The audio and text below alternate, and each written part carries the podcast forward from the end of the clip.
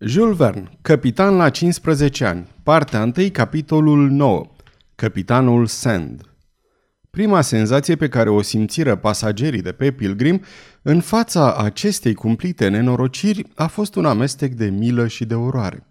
Nu se gândeau decât la înspăimântătorul sfârșit al capitanului Hull și al celor cinci marinari. Această scenă înfricoșătoare se petrecuse aproape sub ochii lor, fără să poată face nimic pentru a-i salva.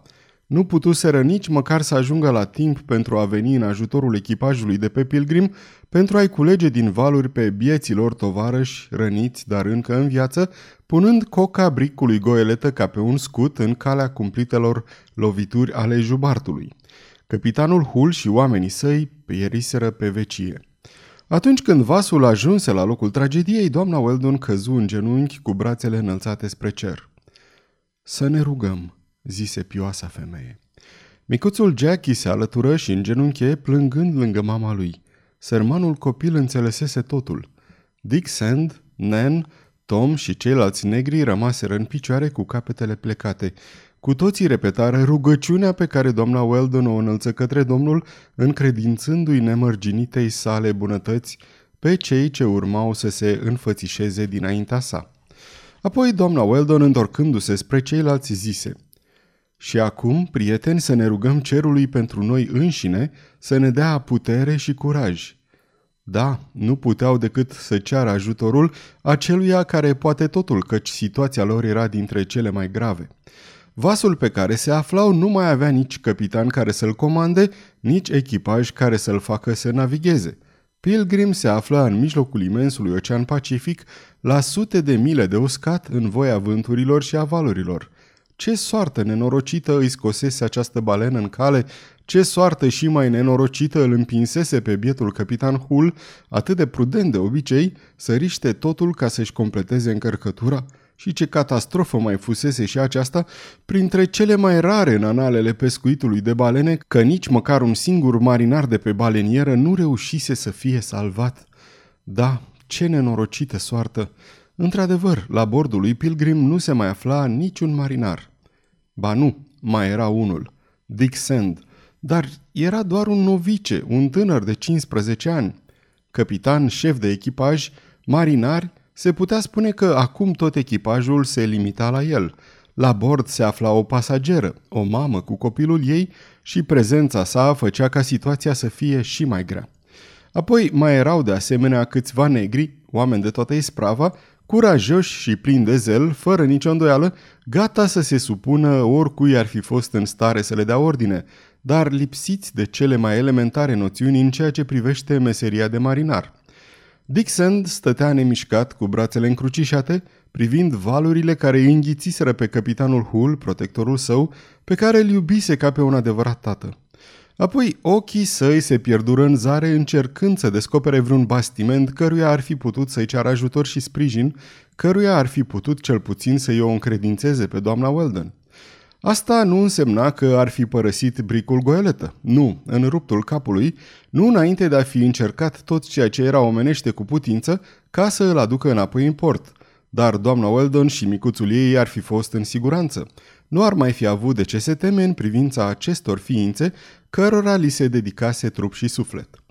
Oceanul era pustiu. De la dispariția jubartului, acesta nu se mai zărea la orizont. Totul în jurul lui Pilgrim era doar cer și apă.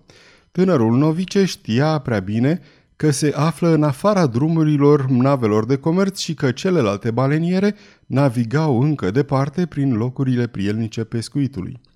Așadar trebuia să privească lucrurile în față, să le vadă așa cum erau – ceea ce Dixent și făcu, cerând Domnului din adâncul inimii să-l ajute și să-l călăuzească. Aceasta este o înregistrare Cărțiaudio.eu. Această înregistrare este citită cu respectarea legislației în vigoare pentru www.cărțiaudio.eu. Copierea, repostarea, multiplicarea, vânzarea, închirierea sau difuzarea publică a acestei înregistrări, fără acordul scris al www.cărțiaudio.eu, constituie infracțiune și se pedepsește conform legislației în vigoare. Pentru noutăți, vă invităm să vizitați site-ul www.cărțiaudio.eu și să ne susțineți cu un like, subscribe și follow pe canalul de YouTube Cărți Audio.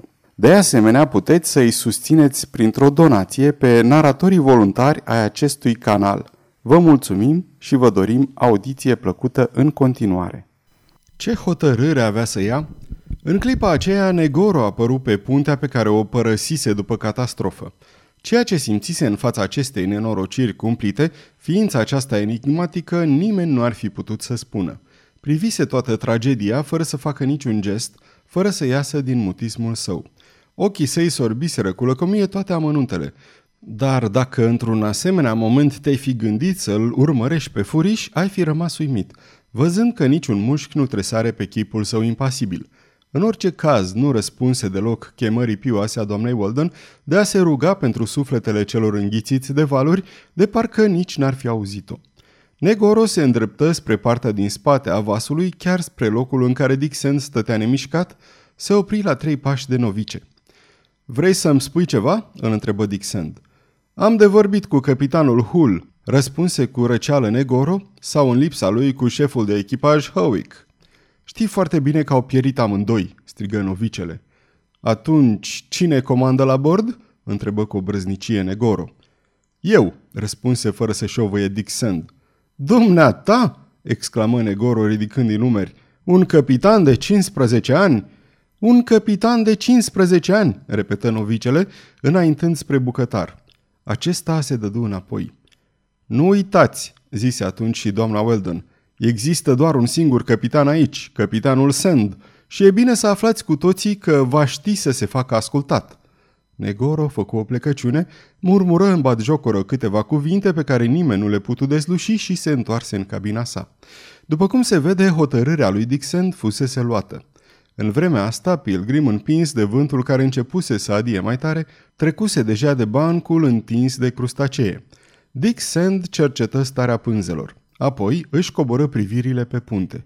A avut atunci sentimentul că o răspundere uriașă apasă pe umerii lui de acum înainte și că trebuia să găsească în el puterea să o accepte. Îndrăzni să se uite la supraviețuitorii de pe Pilgrim, ale căror priviri erau ațintite asupra lui – și citind în ochii lor plin de speranță că se poate bizui pe ei, le spuse în două vorbe că și ei la rândul lor se puteau bizui pe el. Dick Sand își făcuse cu toată sinceritatea examenul de conștiință. Dacă era în stare să schimbe sau să fixeze pânzele bricului goeletă, după cum o cereau împrejurările, ajutându-se de brațele lui Tom și ale tovarășilor acestuia, însă nu poseda evident toate cunoștințele necesare pentru a-și determina poziția prin calcule. Dacă ar fi avut cu patru sau cinci ani mai mult, Dick Sand ar fi cunoscut temeinic meseria aceasta atât de grea și de frumoasă de marinar. Ar fi știut să se slujească de sextant, acest instrument pe care îl folosea capitanul Hull în fiecare zi ca să afle înălțimea aștrilor. Ar fi citit pe cronometru ora meridianului Greenwich și ar fi dedus longitudinea din unghiul orar. Soarele ar fi fost sfătuitorul său zilnic. Luna, planetele i-ar fi spus Aici, în acest punct de pe ocean, se află nava ta. Acest firmament pe care stelele se mișcă precum limbile unui ceasornic desăvârșit, pe care nicio zguduitură nu-l poate vătăma și a cărui precizie este absolută, acest ceasornic i-ar fi arătat orele și distanțele.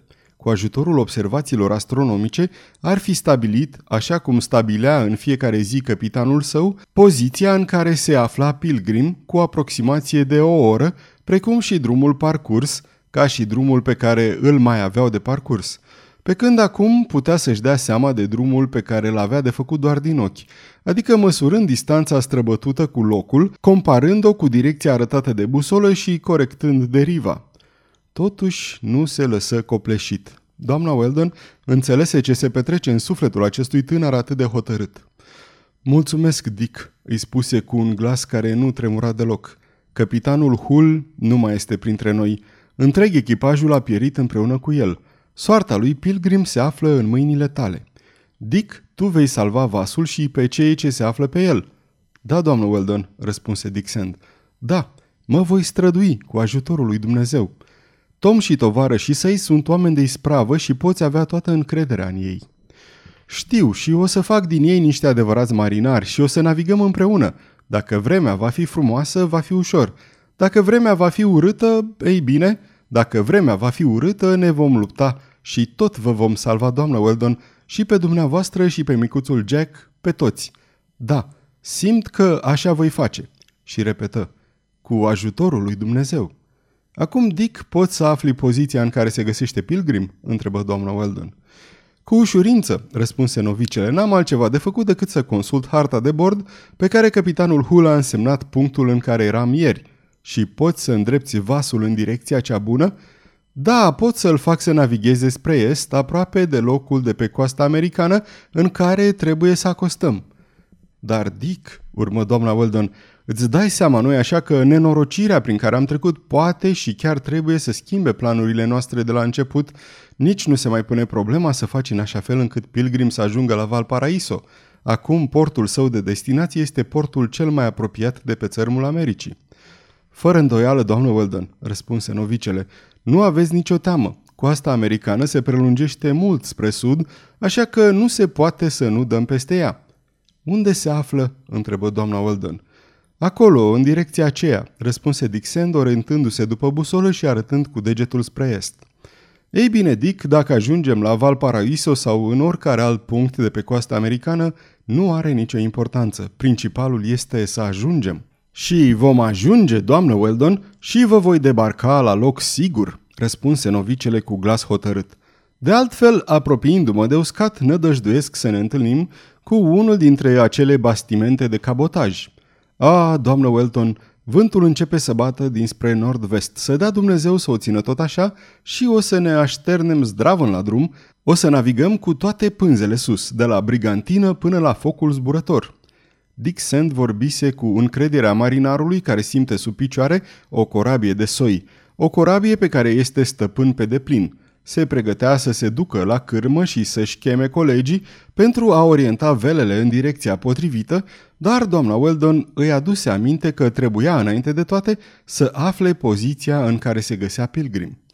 Era într-adevăr primul lucru pe care îl avea de făcut. Dick Sand se duse să ia din cabina capitanului harta pe care era însemnat punctul în care fusese în ajun. Putea așadar să îi arate doamnei Weldon că poziția bricului goeletă era de 43 de grade și 35 de minute latitudine și de 164 de grade și 13 minute longitudine, căci de 24 de ore bricul, ca să spunem așa, nu se clintise din loc. Doamna Weldon se aplecă peste hartă. Privi pata maro care reprezenta pământul în dreapta oceanului parcă de necuprins. Era coasta Americii de Sud, întinzându-se ca un uriaș baraj între Pacific și Atlantic, de la capul Horn până la țărmurile Columbiei. Uitându-se astfel la această hartă care stătea desfășurată în fața ochilor lor, harta ce cuprindea un ocean întreg, doamna Weldon își putea închipui cu ușurință că nu era mare lucru să-i repatriezi pe pasagerii de pe Pilgrim. Era o iluzie pe care o au toți aceia ce nu sunt familiarizați cu scara la care sunt făcute hărțile marinărești. Într-adevăr, îi se părea că uscatul se vede deja în zare, așa cum îl vedea pe acea bucată de hârtie. Și totuși, pe acea foaie albă, Pilgrim desenat la scara exactă ar fi apărut mai mic decât cel mai microscopic dintre infuzori. Acel punct matematic de dimensiuni reduse ar fi părut pierdut, cum și era în realitate, în imensitatea Pacificului. Dick Sand însă nu avea aceeași impresie ca doamna Weldon. El știa cât de departe erau de uscat, câte sute de mile îi despărțeau de cel mai apropiat port, dar hotărârea lui era luată. Răspunderea ce apăsa acum pe umerii lui făcuse din el un bărbat în toată puterea cuvântului. Sosise clipa să treacă la fapte. Trebuia să profite de briza dinspre nord-vest ce începuse să bată din plin. Vântul potrivnic făcuse loc unui vânt favorabil și câțiva nori curioși împrăștiați la zenit arătau că acesta din urmă avea să țină cel puțin o bună bucată de vreme. Dick Sand îl chemă pe Tom și pe tovarășii săi. Prieteni, le spuse, vasul nostru nu mai are un alt echipaj în afară de voi. Nu pot să navighez fără ajutorul vostru. Nu sunteți marinari, dar aveți brațe vânjoase. Puneți-le așadar în slujba lui Pilgrim și vom putea să-l manevrăm. Trebuie ca totul să meargă bine la bord, pentru că de acest lucru atârnă salvarea noastră a tuturor. Domnule Dick, răspunse Tom, tovarășii mei și cu mine suntem de acum marinarii dumitale. Bunăvoința nu o să ne lipsească. Tot ceea ce pot să facă niște oameni ca noi, sub comanda dumitale, vor face. Bine spus, bătrâne Tom, îl lăudă doamna Weldon. Da, bine spus, relodic Sand. Trebuie să fim cu băgare de seamă și nu o să întind toate pânzele ca să nu dau totul peste cap. Ceva mai puțină viteză, dar mai multă siguranță. Iată ceea ce ne cer împrejurările. Vă voi arăta, prieten, ce are fiecare de făcut la mânuirea pânzelor. În ceea ce mă privește, voi rămâne la cârmă până când mă va dobărâ oboseala. Din când în când, câteva ore de somn îmi vor fi îndeajuns ca să mă refac. Dar în acest timp, unul dintre voi va trebui să mă înlocuiască. Tom, îți voi arăta cum să conduci vasul, orientându-te după busolă. Nu e greu și cu puțină atenție vei învăța repede să ții vasul în direcția potrivită. Oricând doriți, domnule Dick, răspunse bătrânul negru. Ei bine, zise novicele, atunci rămâi lângă mine. Ia cârma până la sfârșitul zilei și dacă mă va răpune oboseala, o să poți deja să-mi ții locul câteva ore. Și eu? întrebă micuțul Jack. Eu n-aș putea să-l ajut puțin pe prietenul meu Dick? Ba da, copile dragă, răspunse doamna Weldon, strângându-l în brațe. Ai să înveți și tu să stai la cârmă și sunt sigură că atâta vreme cât vei fi tu acolo, vom avea vânt prielnic. Sigur, sigur, mămico, îți făgăduiesc, strigă băiețelul, bătând din palme. Da, în cuvință tânărul novice zâmbind, mușii buni păstrează vântul bun. Este un lucru bine știut de vechi marinari. Apoi, adresându-se lui Tom și celorlalți negri, le spuse Prieteni, o să întoarcem vergile în bătea vântului. Nu va trebui să faceți altceva decât să mă ascultați în tocmai. La ordinele dumneavoastră, răspunse Tom. La ordinele dumneavoastră, capitane Sand. Sfârșitul capitolului 9